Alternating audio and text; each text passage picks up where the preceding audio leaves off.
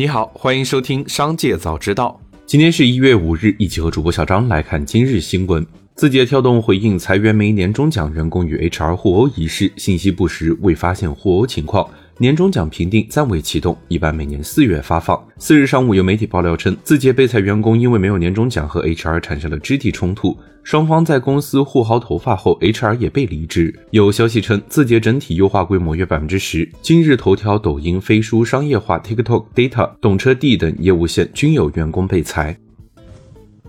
一月四日，知名投资人段永平在社交平台上称，换了一些伯克希尔 B 股到苹果，已经将手上美股腾讯换成了苹果，但港股的还没动。当天他还表示，希望苹果现阶段的股价或以下可以持续一年以上，这样苹果的回购就会更有效率。去年下半年以来，腾讯股价持续下滑，在腾讯股价低位徘徊不前时，段永平曾经六次宣布抄底腾讯。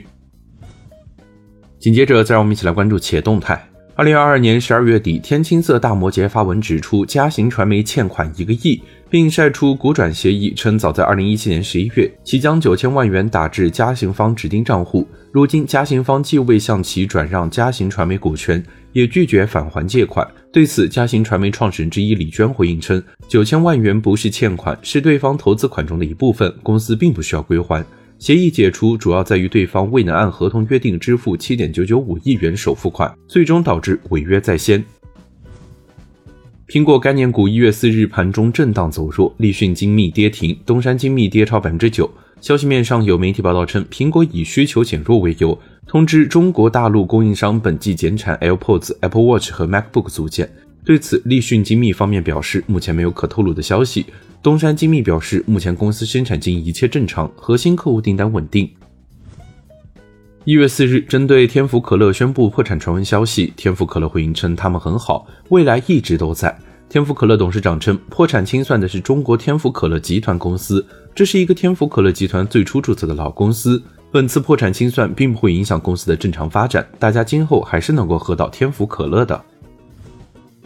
国内互联网大公司多年来不断渴求增长，但2020年他们的主题变成了降本增效，对外投资额减少。腾讯、阿里、字节、京东、美团、百度、小米七家公司2021年参与的投资总额是4700多亿元，2022年为1000亿元。腾讯2022年参与的投资项目总额为496亿元，比2021年少了80%。七家公司整体的硬科技投资比重提升，2021年是一百二十八起，占总投资的百分之二十一。二零二二年是一百零三起，占比提升至百分之四十二。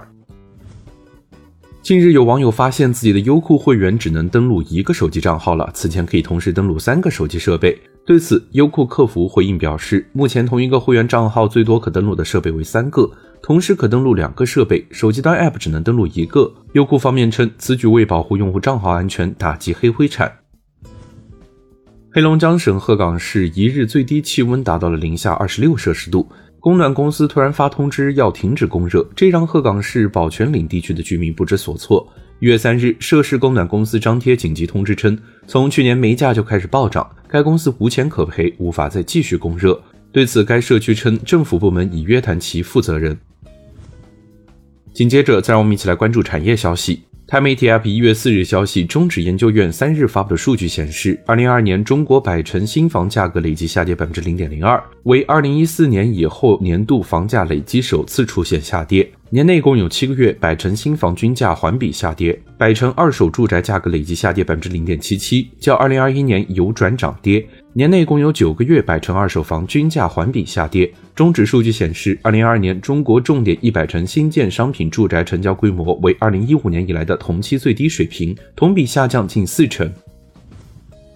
全球对新兴企业的资金供应处于不畅的状态。二零二二年全球 IPO 融资额为一千四百亿美元，同比大幅减少百分之六十五。在美国，IPO 终止数量达到了两千年 IT 泡沫破灭以来的最高水平。风险资金之所以减少，是因为欧美国家的中央银行收紧货币政策，导致经济衰退的担忧加剧，尤其对美国影响较大。该国的 IPO 融资额同比减少百分之九十五，降至八十亿美元，估计为近二十年来最低值。各国政府都有产业扶持补贴政策，二零二二年尤其多。美国与欧洲相继出台芯片补贴法案，美国计划在五年内补贴两千八百亿美元，欧盟拟在二零三零年前投资超过四百三十亿欧元。美欧正以财政、行政力量以前所未有的巨额资金支持特定产业，一改经济自由市场的方针。中国从补贴风电、光伏、电动汽车后，二零一四年以来，中国已累计向半导体行业投资一千七百多亿元人民币。此外，氢能车企和氢能技术公司也将被补贴。最后，再让我们把目光放向国际。当地时间一月三日，韩国反垄断监管机构表示，将对特斯拉公司处以二十八点五亿韩元的罚款。自二零一九年八月以来，特斯拉在其官网上发布广告，暗示其生产的电动汽车充满一次电续航里程可达百公里数。但在寒冷天气下，相关车型的实际续航里程与广告相比，最多下降了百分之五十点五。此外，特斯拉还在其产品的性能以及与汽油车相比所节省的开支方面等有虚假描述。以上就是今天新闻的全部内容，感谢收听，让我们明天再会。